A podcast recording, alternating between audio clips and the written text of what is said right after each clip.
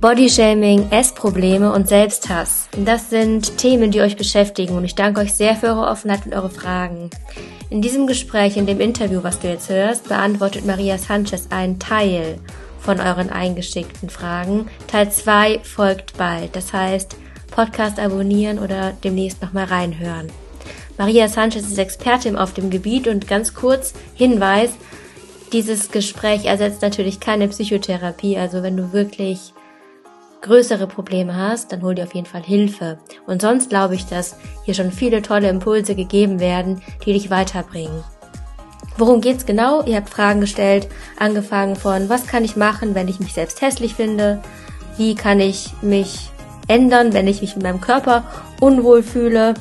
Wie gehe ich mit Essdruck um, also wenn ich zu viele Süßigkeiten esse und eigentlich gar nicht aufhören kann und eigentlich gar keinen Hunger mehr habe? Und was kann ich machen, wenn mich ein Elternteil motiviert, irgendwie abzunehmen. Darum geht's in der Folge und wir reißen auch so ein bisschen die Instagram-Welt an, ob das Fluch oder Segen ist. Und ja, es geht auch so ein bisschen in die psychologische Tiefe. Und wenn du die eine oder andere Sache nicht so ganz verstehst, dann empfehle ich dir, die Folge nochmal anzuhören oder vielleicht auch tatsächlich mit Eltern oder guten Freunden und sonst einfach auf später zu verschieben, wenn du sagst, ach, im Moment keine Probleme, vielleicht höre ich mir irgendwann anders an. So, los geht's mit dem Interview. Herzlich willkommen, Maria. Ich freue mich so sehr, dass du da bist und die Zeit genommen hast, die Fragen der Schüler zu beantworten. Bevor wir damit starten, würde ich dich bitten, magst du dich einmal kurz vorstellen? Wer bist du? Was machst du? Mhm. Erstmal, ich freue mich sehr, Ulla. Ich freue mich sehr, dass wir hier gemeinsam sprechen. Ja, mein Name ist Maria Sanchez. Ich bin Traumatherapeutin und arbeite in Hamburg. Dort habe ich auch mein Ausbildungs- und Seminarzentrum und ich bin die Gründerin der psychologischen und spirituellen Bewegung Essential Core und Sehnsucht und Hunger und auch Autorin. Genau. Dankeschön. Du hast also schon viel geleistet. Ich glaube, wenn man dich jetzt so recherchiert, ich packe auch ein paar Links in die Notizen zum Podcast, dann ähm, würde ich gerne mal den Bogen schlagen zu deiner Jugend. Also wie hast du dich gefühlt so im Alter zwischen 15 und 20. Wie ging es dir da? Ich war sehr verloren. Im Nachhinein kann ich wirklich sagen, dass ich mich ähm, ganz stark an das orientiert habe, was im Außen als Vorgabe vorgegeben wurde. Aber ich für mich, also wer ist Maria Sanchez, das ähm, wusste ich damals tatsächlich nicht. Ich war unglaublich stark auf Leistungen ausgerichtet. Ich wollte gerne, dass mein Vater vor allem ganz stolz auf mich ist. Ähm, ich wollte ihm viel beweisen, dass ich vieles kann und habe so auf diesem Wege auch bestimmte Ängste, die seit meiner Kindheit stark da waren, versucht zu kompensieren. Also damit ich ja nicht stehen bleibe und mal fühle, was tatsächlich ist, bin ich geflüchtet in ein in eine Leistungsaktivität und habe ganz, ganz viel gemacht. Nach außen war ich ähm, Stufensprecherin, Klassensprecherin, war sehr erfolgreich. Aber wenn es eben dann darum ging, dass es langsam ruhiger wurde zum Abend hin zum Beispiel oder in der Nacht, habe ich viele Ängste gehabt. Das wusste niemand, das wusste nur meine Familie. Und dann mein erster Freund, mit dem ich zusammen war, der aus allen Wolken geflogen ist und nicht verstanden hat, Moment, wie passt die Maria, die tagsüber da ist, mit der die nachts auftaucht, zusammen. Und ich hatte eine sehr starke Essstörung. Ich war halt ähm, ein molliges Kind. Ich hatte immer wieder Phasen, da war ich übergewichtig und dann wieder Phasen, da war ich extrem diszipliniert und schlank. Aber ich war im ewigen Krieg mit mir selbst. Also auf die Frage geantwortet, ähm, zu antworten, die du gerade gestellt hast, ist, ich war ziemlich verloren, ohne dass ich wirklich wusste, dass ich so verloren war. Hm. Ja. Und gerade weil du einen so unfassbar ja, bereichernden Weg gefunden hast von dieser Situation, in der du dich damals befunden hast und wo du verloren warst, hin zu jetzt und wie du so mit diesen Themen umgegangen bist, also mit Druck von außen, mit Ängsten, mit ähm, ja, Problemen beim Essen was, glaube ich, viele Menschen betrifft, und das sieht man auch aus den Antworten der Fragen der Schüler, bin ich so froh, dass gerade du jetzt auch die Fragen beantworten magst, mhm. die äh, eingereicht wurden. Und zwar geht es so drei Oberthemen. Einmal das Thema so Body Shaming, heißt es ja heute, also Selbstwahrnehmung, Körpergefühl. Dann zweiter Punkt, so geht es ums Thema Essen und Diät. Und das dritte Thema ähm, Selbstwert versus Selbsthass tatsächlich. Und da gibt es jetzt so jeweils zwei Unterfragen. Mit denen starten wir jetzt einfach. Und ich denke, dass wir dann die Erfahrung, die du gemacht hast, dass die da zum Tragen kommen auf jeden Fall. Und ich bin gespannt auf deine Antworten und freue mich schon ähm, auch auf die Resonanz der Schüler, ob die was damit anfangen, wo ich, wo ich ganz sicher bin, dass sie das werden. Das würde also, mich sehr freuen. Ja, bestimmt. Ja. Also Frage eins: Was kann ich machen, hat jemand gefragt, wenn ich mich hässlich finde in Bezug auf Gesicht und Figur? Mhm. Also vielleicht ist es hilfreich, erst einmal den Gedanken, den wir haben, ein bisschen mehr zu greifen. Normalerweise, wenn wir uns nicht attraktiv fühlen, dann sind wir schnell ausgerichtet auf eine Lösung. Ne? Was sie, sie fragt ja auch oder er fragt ja auch, was muss ich denn tun? Das Thema betrifft ja nicht nur äh, junge Frauen oder Mädchen, sondern eben auch Jungs und junge Männer, die auch immer mehr unter diesem Druck stehen. Wir sind also immer sehr schnell ausgerichtet auf eine Lösung. Und ich würde empfehlen, erstmal einen Moment stehen zu bleiben und diese kritische Stimme, diese kritischen Gedanken, die wir haben, also die, ähm, die Stimme in uns, die sagt, du bist hässlich, ne? du bist nichts wert, du bist fett, du bist äh, ungewöhnlich, dich will niemand und so, du bist doch nicht normal. Ich würde erstmal ans Herz legen, auch wenn es erstmal schwierig scheint, einen Moment stehen zu bleiben und vielleicht mal zu lauschen, mitzubekommen, was sind das eigentlich genau für Stimmen? Also diese Kritikerstimmen auf Papier zu bringen, damit sie nicht immer ihre Macht dadurch behalten, dass sie wie ein Gesetz im Raum irgendwie sind, präsent sind, sondern sie down to earth zu holen, tatsächlich sie aufzuschreiben. Und dann würde ich empfehlen, wenn man die Stimmen dann erstmal oder diese Gedanken, diese Sätze erstmal sich anschaut, würde ich zwei Dinge empfehlen. Das eine ist, ich würde empfehlen, mich zu fragen, kann es sein, dass ich diese Stimmen von außen in meinem Leben gehört habe? Ist es möglich, dass das eine in Anführungsstrichen Wahrheit ist, die ich eigentlich nur übernommen habe? Oder ist es tatsächlich etwas, was ich empfinde? Und die zweite Frage, die ich stellen würde, wäre, wenn ich eine sehr gute Freundin oder einen sehr guten Freund hätte und die Person würde nicht diesem Ideal entsprechen, dem Ideal, was ja eine Gesellschaft erstmal vorgibt, würde ich dann tatsächlich diese Person weniger mögen? Also ist die Art, ob ich jemanden mag, tatsächlich an mein, ähm, an das Aussehen gekoppelt? Menschen, mit denen ich arbeite, die sagen dann häufig, naja, bei anderen ist es kein Problem, aber bei mir, ich möchte so nicht aussehen. Mhm. Ähm, es geht ja nicht darum, irgendwie einen Zuckerguss da drauf zu gießen, wenn gerade in dem Alter ähm, ist es ja wichtig, wir definieren uns in dem Alter oft über Außen, aber ich würde wirklich dafür plädieren, sich die Frage zu stellen, möchte ich in einer Welt leben, wo es von Äußerlichkeiten abhängt, ob ich meinen Platz finde oder nicht. Denn sonst ist ja, wenn ich es mal krass überspitzt sage, in dem Moment, wo jemand krank würde, eine Stoffwechselerkrankung, was auch immer, jemand verliert die Haare, jemand muss Cortison nehmen und nimmt plötzlich sehr viel zu, oder es passiert eine Krise und wir haben vielleicht nur das Essen als einzigen Trost, ist es dann so, dass ich die Person gar nicht mehr mag? Also ich würde empfehlen, sich mit dem Wertesystem ein bisschen mehr auseinanderzusetzen und sich zu fragen, in welcher Welt möchte ich eigentlich leben. Hm. Und vielleicht darf ich noch einen weiteren Hinweis geben. Vielleicht kann es auch für diese Person dienlich sein, wenn sie die Seite in sich, die sich da so unter Druck fühlt, das ist ja ein großer Druck. Ich muss auf eine bestimmte Weise aussehen. Mein Bauch, meine Oberschenkel, mein Gesicht entsprechen nicht dem, wie vielleicht Germany's Next Topmodel irgendwie vorgibt.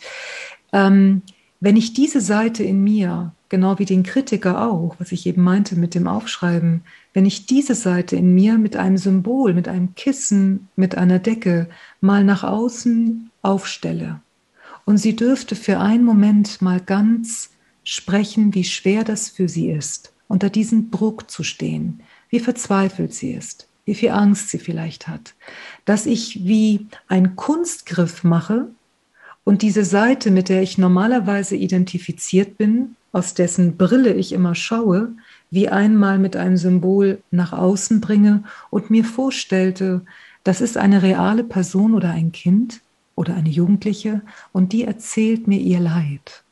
Und was empfinde ich dann eigentlich, wenn ich das höre als Zuhörerin? Hm. Habe ich Mitgefühl? Werde ich hart? Sage ich, es doch dein Problem? Was passiert da eigentlich? Hm. Das würde ich empfehlen. Ja, sehr stark. Ähm, das wird vielleicht auch dem einen oder anderen Schüler komisch vorkommen, weil das ja was ist, was man ja normalerweise nicht so macht. Ähm, hast du einen Tipp, wie man, wenn man sagt, ja, irgendwie, wenn man so ein bisschen so einen Widerstand spürt, mhm. äh, wie man ich weiß gar nicht, wie ich die Frage formulieren soll, aber ähm, wie man sich daran tasten ja, kann vielleicht. Ja, mhm. mhm. Also vielleicht ähm, macht es ja Sinn, überhaupt erst mal noch ein Schrittchen zurückzugehen, fällt mir gerade ein. Denn wir haben das ja alle automatisch gemacht. Das ist ja ein Phänomen, was Kinder tun. Kinder spielen zum Beispiel mit Figuren und lassen diese Figuren dialogisieren, und zwar weltweit. Das mhm. bringt man Kindern nicht bei. Das macht ein Kind im Busch mit irgendwelchen Ästen und das macht ein Kind in Norwegen oder in Deutschland mit irgendwelchen ähm, Figuren. Das heißt, die Tatsache, dass wir, dass unser Ich verschiedene Seiten hat, das ist mittlerweile auch wirklich neurowissenschaftlich bewiesen. Das wissen wir seit einigen Jahren, dass wir, wir sind da nicht schizophren oder verrückt oder so, mhm. sondern jeder kennt es, glaube ich, auch, dass wir vielleicht eine Sache gerne möchten. Nimm mal an, wir haben als Jugendliche Ärger mit unserem Freund oder mit unserer Freundin Vielleicht gab es einen Streit und eine Seite in uns sagt, also den rufe ich auf gar keinen Fall an. Und eine andere Seite hat Sehnsucht und möchte so gerne doch die Nähe haben. Mhm. Wir haben ganz unterschiedliche Seiten in uns. Und dieses Dialogisieren, dass eine Seite ähm, mit einer anderen Seite in uns spricht, oder manchmal gibt es ja auch dieses ähm, Klischee, Teufelchen und Engelchen und so, ich, ich, esse die Kekse, nein, isst die Kekse lieber nicht mhm. und so. Ähm, das dass wir, dass wir unterschiedliche Seiten in uns haben, das ist ganz gesund und ganz normal. Was wir aber dann verlieren im Laufe der Zeit, ist, dass wir dieses Dialogisieren im Außen tun.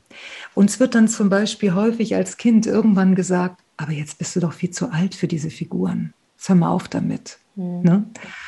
Aber von Natur aus ist das erstmal angelegt. Wie gesagt, weltweit machen wir das. Und das wieder für uns zu entdecken, wieder zu entdecken. Das ist nicht etwas, was wir nie hatten, sondern was wir verloren haben, damit wir aus diesem streng Denken, das bin ich, und wenn ich da nicht reinpasse in dieses Bild, was ich habe, ich muss zum Beispiel immer gut drauf sein, ich muss schlank sein, ich muss leistungsstark sein, ich muss in Chemine 2 schreiben oder was auch immer, dass wir aus diesem starren Bild so ein bisschen in die Flexibilität kommen, da kann es eben hilfreich sein. Und wenn es für jemanden mit den Kissen ein bisschen zu merkwürdig am Anfang ist, dann würde ich empfehlen, mach das auf ein Blatt Papier.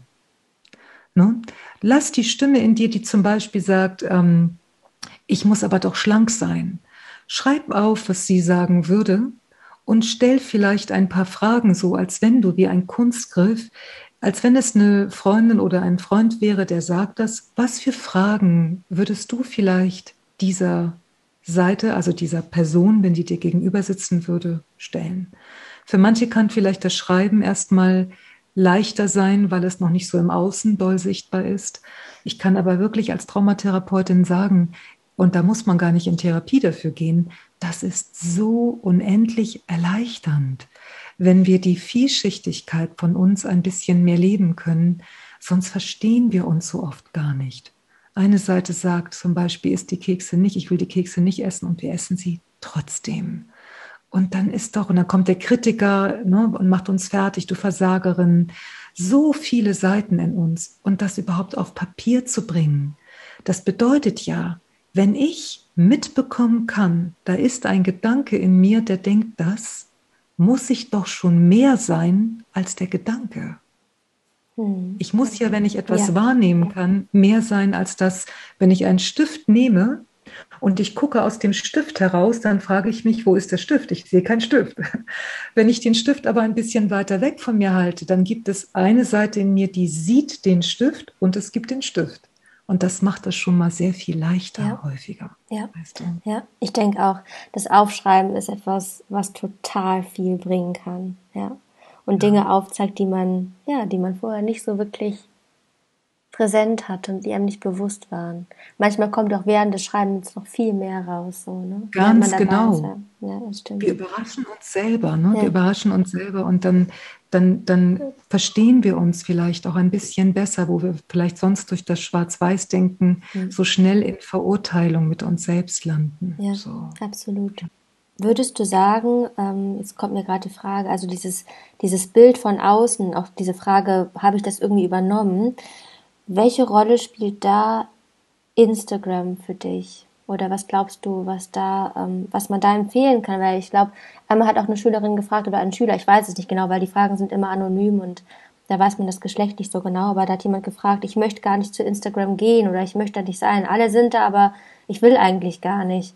Ähm, mhm. Welche Rolle spielt das? Wie kann man sich da vielleicht auch, gibt es einen guten Umgang mit Instagram? Ich glaube tatsächlich, dass Instagram gar nicht das Problem ist. Ich glaube, dass Instagram eine bestimmte Strömung, eine Problemdynamik verdeutlicht, weil letztlich kann ja die Möglichkeit, dass wir über kurze Wege auf bestimmte Sachen aufmerksam machen können, zum Beispiel wenn dein Podcast auch über Instagram geteilt werden würde, ne, und wird wahrscheinlich ja auch getan, mhm. dann kann es ja für etwas sehr Gutes dienen. Ich glaube, es geht immer darum, wie nutzen wir eine Sache. Es bringt auch nichts, wenn wir irgendwelche Verbote ähm, aussprechen, weil dann sucht sich das andere Wege. Mhm. Aber wenn wir, wenn wir nicht mehr so verführbar sind von, ich habe ja früher oft gesagt oder in meinem Buch auch öfter gesagt, wir sind, wenn wir nicht mehr so verführbar sind vom Glück, von dieser Verheißung, wenn du schlank bist, dann bist du glücklich. Oder wenn bei Instagram, du musst nur das und das tun und dann bist du geliebt von allen.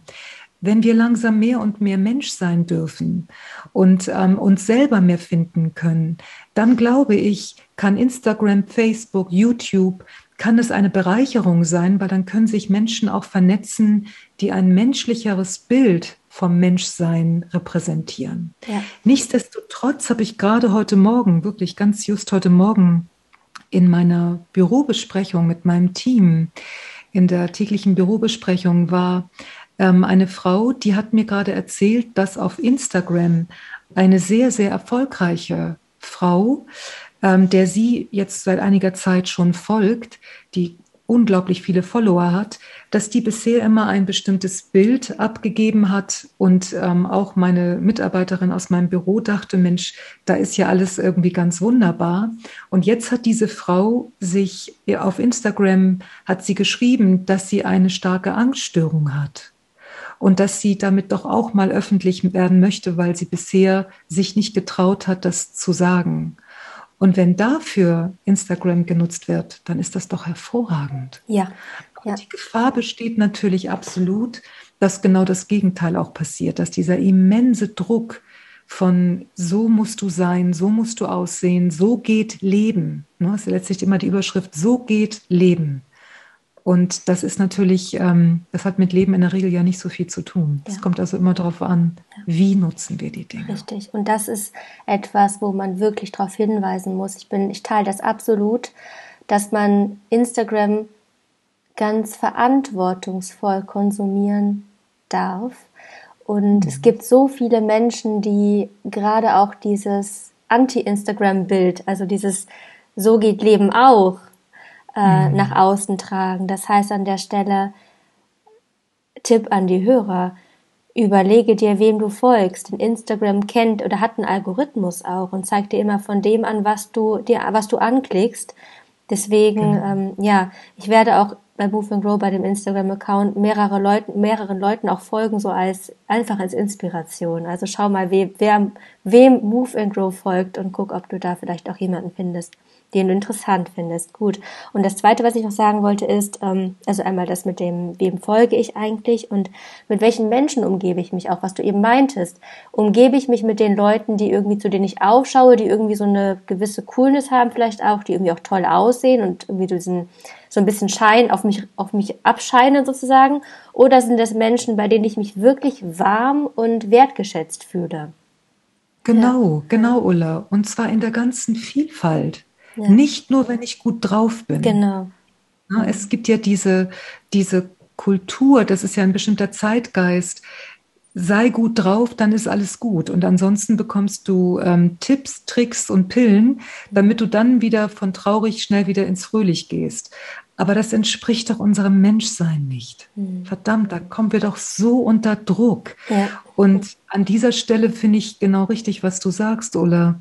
Wenn du jemanden folgst, also wenn, wenn, wenn wir auf Instagram jemanden folgen, dann wäre es doch wunderbar, wenn wir uns auch die Frage vielleicht stellen könnten, ist, also wie glaube ich, würde mich diese Person eigentlich behandeln, wenn ich dem Ganzen nicht entsprechen würde. Würde sie mich mitleidig angucken? Würde sie sagen, ach komm, das geht schon? Oder kann, darf ich wirklich sein? Mhm. Darf ich sein? Weil das ist doch das, wonach wir uns alle sehnen, ja, oder? Das stimmt. Und, ich, ja. und es schließt sich überhaupt nicht aus. Manchmal gibt es ja Menschen, die glauben dann, keine Ahnung, äh, Geld verdienen schließt aus, dass man irgendwie äh, einen inneren Weg geht. Es kommt immer auf die Haltung an. Oder dann, ich weiß, dass äh, ich habe eine junge Frau, mit der ich, äh, die ist auch eine Klientin von mir, die hat lange Zeit immer gedacht, das sind die ganzen Ökos, hat sie immer gesagt, wo ich immer meinte, was bedeutet das eigentlich genau, mhm. Öko? Mhm. So, das kann ja verdammt wertvoll auch sein für unseren Planeten, aber sie hatte so dieses Schwarz-Weiß-Bild. Mhm. Und es ging mir darum, dass sie ihre Grautöne finden darf. Wer ist sie? Mhm. Ja. Oder wer ist er? Ja, ja, ja, ich verstehe das. Ja, genau. Mhm. Dieses Schwarz-Weiß-Denken, ich glaube, da neigen viele zu. Ich darf mich, kann mich da auch nicht von frei machen, tatsächlich, in jeglichen Bereichen. Ja. ja. Gut. Ja. Ähm, es gibt noch eine weitere Frage, die so ein bisschen davon, ne, die ist so ein bisschen daran angeleitet. Wahrscheinlich wird aus nicht großartig Neues was kommen. Aber die Frage, ich fühle mich nicht gut in meinem Körper, was kann ich ändern? Und da vielleicht noch eine weitere gekoppelte Frage. Ähm, das sehe ich immer wieder auch bei Instagram tatsächlich, dass Menschen sich da einen Account machen und ähm, das so als Anreiz nehmen, dass sie posten über Instagram, wie sie besser werden, sozusagen, mhm. und sich da in so eine Schleife reinbewegen.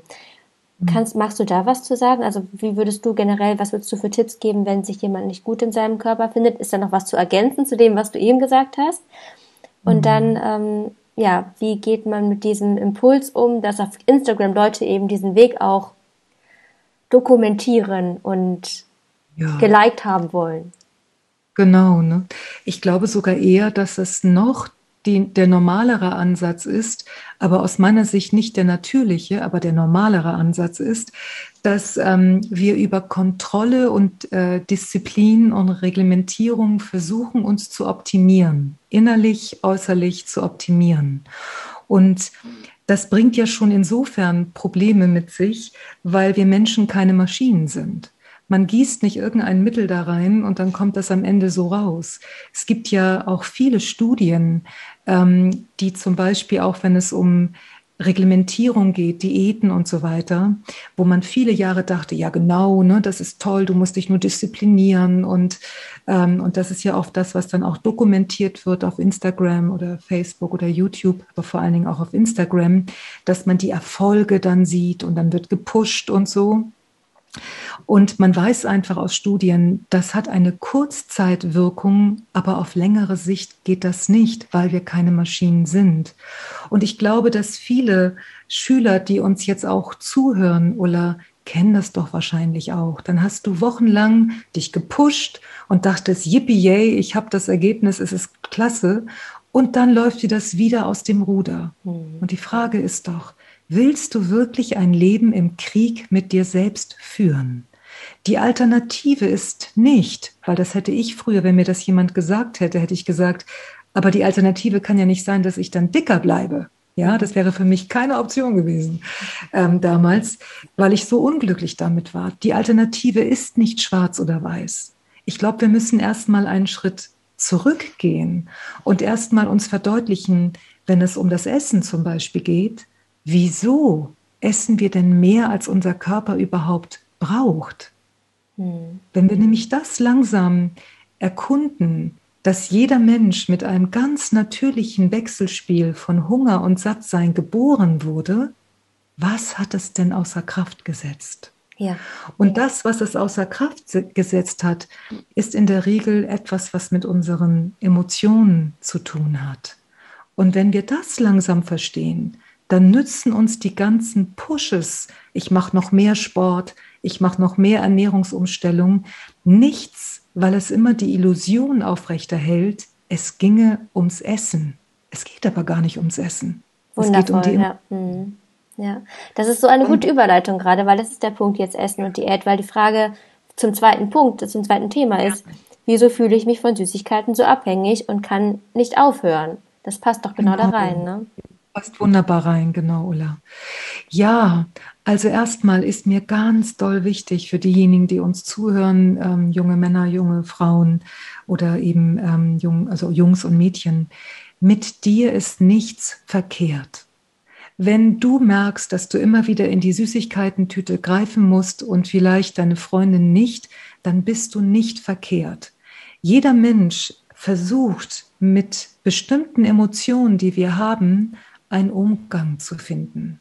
Und manche haben als Umgang Essen gefunden. Essen kann dazu dienen, dass wir uns trösten, dass wir uns ähm, beruhigen, dass wir Kraft schöpfen. Essen hat so viele unterschiedliche Helferkleider, die sie uns dann, die das Essen uns irgendwie überstülpt. Und mit Süßigkeiten erstmal per se hat das nicht viel zu tun. Süßigkeiten können von dem, was sie biochemisch auslösen, zum Beispiel nicht beruhigen. Der Zucker würde uns eher aufpushen. Und trotzdem sagen ganz viele Menschen, wenn ich esse, geht mein Nervensystem runter, ich atme aus. Hm. Das heißt, es geht um eine psychodynamische Geschichte an dieser Stelle. Und das für sich herauszufinden, ist ein Weg. Weil wenn, wenn du dir sonst immer wieder versuchst, die Süßigkeiten zu verbieten, dann ist das so frustrierend. Ich kenne das aus meiner Geschichte. Ich hatte immer das Empfinden, in mir ist ein Feind ich habe es immer das Essensmonster genannt, ne, was immer ganz viele Süßigkeiten essen wollte oder andere Dinge essen wollte. Und wir können ja vor uns selbst nicht fliehen. Das ist so schmerzhaft. Wenn wir aber langsam den Blick verändern und vielleicht als kleiner Tipp für diejenigen, die vielleicht mit Süßigkeiten Probleme haben, sich mal so eine kleine Übung vielleicht zu erlauben, wenn ich merke, ich möchte wieder zur Schokolade greifen, statt mir das zu verbieten und zu sagen Nein oder auch einfach nur zu erlauben, das ist ja nur das gleiche in Grün, das ist ja auch keine Lösung, vielleicht kann die Frage helfen, wenn die Schokolade sprechen könnte, für mich, also mir was Gutes tun könnte und sie könnte sprechen, was würde sie sagen? Hm. Vielleicht würde sie sagen, du brauchst mich jetzt ganz dringend. Der Tag war sehr hart. Oder ich möchte, dass du eine Belohnung hast. Oder du bist so allein. Ich umarme dich einfach ein bisschen. Was immer es ist, durch diese Frage, was würde denn das Lebensmittel, wenn es sprechen könnte, sagen, können wir vielleicht ein bisschen mehr auf die Ebene kommen, wo es um das Emotionale geht. So. Mhm. Wir haben gute Gründe für das, was wir tun. Und wenn Schokolade zum Beispiel für manche Menschen Trost bedeutet, wenn sie die Verbindung, die Kopplung haben, Essen und, und, und äh, Schokolade und Trost, dann ist das doch zutiefst menschlich, dass wir uns das nicht einfach wegnehmen können. Mhm. Aber die Frage, die sich stellt, ist doch, und da muss es doch vielleicht langsam auch mehr hingehen dürfen, wie kommt es, dass ich mich nur über Schokolade trösten lasse? Was ist vielleicht in meiner Familie geschehen? Wie war das überhaupt? Habe ich Trost von meiner Mutter erfahren?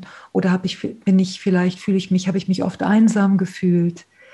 Gibt es eine Seite in mir, die Beachtung braucht, damit sie nicht mehr zur Schokolade greift? Hm. Kann ich mich vielleicht an der Stelle lernen, ein bisschen selber in den Arm zu nehmen? Ja. Das heißt, ist es so, wenn man da dem Ganzen so ein bisschen auf die Spur kommt, dass, ähm, dass man dann sich anders verhält, ohne dass man es sich verbieten muss mit der Schokolade, oder? Genau, ja. weil dieses natürliche Wechselspiel von Hunger und Sattsein, wie gesagt, damit sind wir ja alle geboren, weil das wieder dahin langsam zurückkehren kann. Wenn ich merke, ich bin gerade sehr unter Druck und deshalb esse ich Schokolade, dann gibt es Möglichkeiten, wie ich dem Druck anders begegnen kann als über Schokolade. Weil machen wir uns nichts vor, Schokolade hat keine Arme und keine Beine, ja. ähm, wenn es um Trost geht. Aber wenn ich nichts anderes kenne, dann nehme ich doch lieber das, als wenn ich gar nichts habe. Mhm. Wenn ich aber vielleicht langsam die Seite in mir kennenlernen darf, die vielleicht sagt, es ist sehr hart für mich, ich habe Angst vor der nächsten Klausur, ich brauche, wenn ich am Schreibtisch sitze, ganz viel Chips oder Süßigkeiten, dann gibt es ja vielleicht, wie das, was wir vorhin gesagt haben, mit diesen Symbolen oder mit dem Schreiben, vielleicht eine Möglichkeit zu sagen, fünf Minuten, fünf Minuten mache ich eine ganz kleine Pause, stelle mir einen Wecker, ich kann danach immer noch meine Schokolade essen. So, ich habe ja nichts zu verlieren. Aber diese fünf Minuten nehme ich mir für einen Moment Zeit und spüre mich vielleicht erstmal. Ich spüre vielleicht, ich stehe so unter Druck oder ich habe keine Lust, die Aufgabe zu machen. Und wenn ich diese Seite, wenn ich da schreibe oder spreche oder mit Symbol gehe, wenn ich die mal so ein bisschen mehr Raum gebe, statt also etwas zu mir, äh, mir zuzuführen, ich könnte auch ganz brutal sagen, mir nichts einzuverleiben, sondern eher was rauszulassen, was eigentlich gerne Ausdruck braucht. Wenn ich lerne, mich zu kümmern, muss ich die Schokolade nicht mehr kümmern. Ich sage ganz oft auch zu meinen Klienten, ähm, wenn sich niemand um dich kümmert, kümmert sich das Essen. Hm.